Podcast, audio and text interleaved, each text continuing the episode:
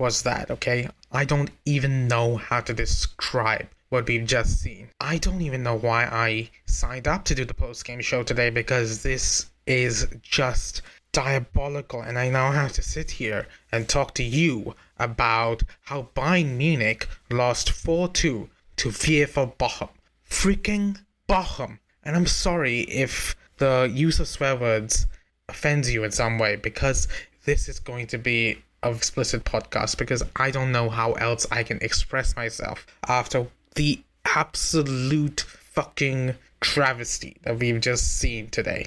Nagelsmann, Nagelsmann, what did you do? What did you do? Okay, okay. Um, let's let's let's try and put some structure to this, and let's just start off with the lineup. And the lineup is where everything, all the problems started. First of all, you had four centre backs on the pitch. Dayot Upamecano, who was okay. Let, let me talk about that later. Dayot Upamecano, Lucas Hernandez, Benjamin Pavard, and Niklas Süle, who is, as we all know, going to Borussia Dortmund at the end of this season. You had one midfielder, Joshua Kimmich. That's it. No Corentin Tolisso, no Sabitzer, no Roca. It's not like they were injured, they were on the bench. They just didn't play. And then in the attack, you had all three of our wingers, Coman, Gnabry, and Sane. And then you had Lewandowski and Muller up top. But it wasn't exactly like a 4 1 4 1 like I'm describing it to you right now, because it was more like, how should I say it? It was like a back four, but you had Kimmich and Muller trying to desperately, and also Sane trying to make a kind of a midfield three or something of the sort. And then you had Coman staying out wide and Gnabry on the other flank and Lewandowski up top. And in terms of a ball progression, I've talked about this before. It did not work. It was horrendous. We could not get past Bochum in any way. It felt like the way Bochum was set up, they were in every single like there was a player in every single space that Bayern Munich wanted to pass the ball. That is where all the problems started because we could not progress the ball, we could not link defense and the attack. The only goal that we scored in the first half that came from a long ball, it fell to Muller. He did a 1 2 with Gnabry and then he crossed it across the entire box at Coman, who had a great header into Lewandowski, who was amazing today, I must admit. He was the only player who can hold his head up high because he was incredible and he was doing everything he could to rescue the points that honestly Bayern Munich did not deserve to get. And I am glad that we did not win this match because it would have been a travesty if we had run away with it. Bochum played exceptionally well, but let's be honest here, even if they played out of their skin, there is no excuse for the performance that we saw today the individual performances like Dayot Upamecano. What is going on with him? We paid 40 million for this guy and I don't even want him on the pitch and right now. This is just insanely poor from him. I know that Manuel Neuer was missing and that was a factor in our distribution, but with Upamecano there, he should have been at least a little bit more cognizant of what was going on around him. It was always like Upamecano was a little bit too slow he actually looks a lot slower than he looked under uh, Nagelsmann at Leipzig, and I don't even know what is actually going on with him. Is it because he had COVID at some point that we weren't told, or is it because he's just not fit enough? Because that would be quite a, I don't know, quite an ironic thing because we are getting rid of Süle because he was never quite fit.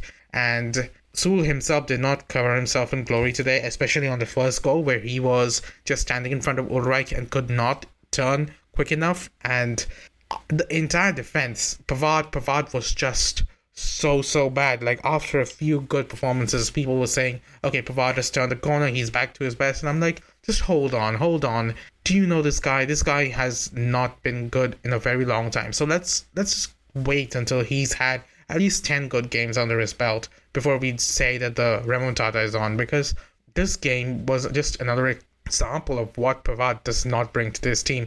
He consistently, when he's trying to attack, he gets caught out of position and then he can't run back in time. And that leaves Upamecano to cover him. And we all know what a disaster Upamecano has been recently. So Upamecano being left to cover, cover for anyone that is just the worst thing possible. And right now with Pavard and no Fonzie on the other flank Pavard's shortcomings are given even more spotlight because he needs to provide even more attacking impetus than he's used to.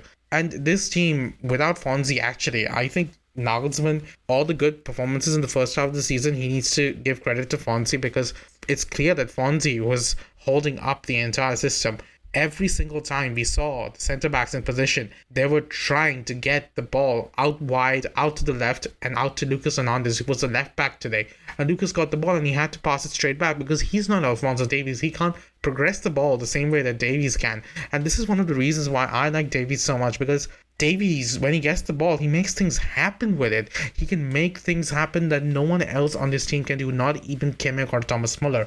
He can get the ball and he can take defenders out of the game. He makes the entire opposition team change their shape just to accommodate him. And this is why I rate Davies alongside Trent Alexander Arnold as the best fullback in the world right now. Because Davies, without him, Nagelsmann ball looks so inferior. It looks some of the worst football we've played in a very long time. And this is one of the things that I was always worrying about that Nagelsmann he was riding off a high in the early half of the season. Now that problems are stacking up, some of these injuries are coming in. Alphonso Davies, Leon Goretzka being two major ones, but also Manuel Neuer. Now that those guys are gone, all the shortcomings in his weird formations and his weird tactics, they're all being exposed. And this is just what comes out of it. The loss against Gladbach, this loss against Bochum, losses to Eintracht, losses to Gladbach in the Pokal. These games, they were just not good enough. And these are problematic because I don't remember having these awful, awful games on the flick, even when our defense was at its worst okay, we could still arrest the bleeding and claw it back under Flick. Whereas under Nagelsmann, it just feels like when we concede one or two goals in the first half, we just collapse and then it suddenly becomes 4-1 and by halftime and once you get to 4-1 what else can you do what are you even supposed to do as a coach when it gets to that point flick he got us back. We go go 2 0 down. We go 1 0 down. We can come back 3 2, 2 1, all that jazz. But in, under Nagelsmann, we go 1 0 down, 2 1 down. Suddenly it's just 4 1, 5 1, and there's no hope of coming back. And that's a mentality problem that I see with this team that I did not see under Flick last season. And this is just awful, awful to watch. And let's, I, I don't even know what to say. This is just so shameful the team was horrendous every single facet. Kimmich. Kimmich was not good. He was deployed as a lone midfielder, and I will say that he was overworked in the sense that he did not have any support, even though Kimmich and Muller did try to drop deep. And this is one of the problems with the entire formation that we saw. That Kimmich and Muller and Sane as well, when they're going into midfield, they're not in the positions where they would be most effective. They're not up there attacking the players, and there's no one to link the defense and the attack because Kimmich is so focused on just trying to keep possession, and they're so easy to press because Bochum is just swarming all over the pitch. This isn't like Serie A or La Liga where teams will give you time and space on the ball to progress it. This is Bundesliga football, and every team gegenpresses. So I don't understand why Nagelsmann took such a risky formation where you have Kimmich as the only outlet for the defense at most points of time. So it was very easy for Bochum to shut him down completely. In fact, we just made it easy for them if at least if Corentin Tolisso or even Marc Roca were there next to him, or even Sabitzer, who has not been good, but even if Sabitzer was there, I think we would have seen much better from this team. And this strange idea of playing all three of our wingers in every single game. I don't understand why Nagelsmann is doing it. Nagelsmann, it's just like we spent so much time getting our team up to the point where we can have four fit wingers at every game and then we can constantly rotate two out. We've spent so much time to do that only for Nagelsmann to turn around and say, okay, actually, I'm going to use these wingers as wingbacks. Coman is used as a wingback, Gnabry is used as a wingback, and it's affecting their game. Okay, it's not how they should be playing. Just play normal football. It's football, not archetype. Just play two inverted wingers. Two. Uh, I'm just. I'm, I'm tired. I, I. My brain is. It, it's really. It's not in a good place right now. I just. Uh, what the hell did we just watch? I mean, it's simple, right? Flick showed us what we have to do. You have Gegen pressing, you have Thomas Muller and Robert Lewandowski up top. You have two inverted wingers, two midfielders. One midfielder is defensive, the other midfielder is a box to box. He connects the attack and defense. Then you have a back four, a simple back four. None of this back three against none of this hybrid or weird double formations things, none of this stuff. No transitions, no nothing. Just a simple, solid back four, two normal center backs, one fullback, and one more offensive wingback style player, which is Davies. It's really that simple. And I don't know why the fuck Nagelsmann decided that he will go ahead and take what Flick did and change it up even after Flick showed that he can win a sextuple with that squad. And I know people will bring up, oh, but Flick, he had so many problems with his defense. First of all, what happened last season was we had an incredible, incredible amount of fixture congestion, and we also had Alaba and Boateng constantly playing for us.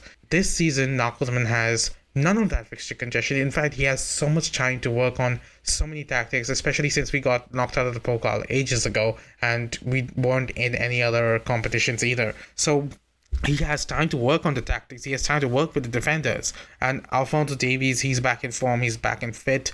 And even with that, our defense does not look good. I remember earlier in the season, people were saying, "Oh my God, Nagelsmann has fixed the defense." No, he hasn't. Okay, no, he has not. Nagelsmann has not fixed anything that we saw under Flick that was a problem. Nagelsmann has only created new problems, these new problems being the fact that the attack is toothless without Robert Lewandowski. Robert Lewandowski, we were dependent on him under Flick, but we weren't dependent on him to this extent. Today, I saw him as the lone warrior. He was constantly receiving balls, surrounded by six, seven players, and he would still get the turn in and try and get the pass out or he would manage to draw a free kick. He managed to draw free kicks in dangerous areas. He got two goals, both of which were really good finishes. And then he even got a free kick, a free kick that he drew, by the way. That was a completely unforced error because he never would have managed to pass that ball to anyone else. So he just forced the defender to foul him in that area. And then he managed to take that free kick and he hit the crossbar, which was extremely unlucky for him.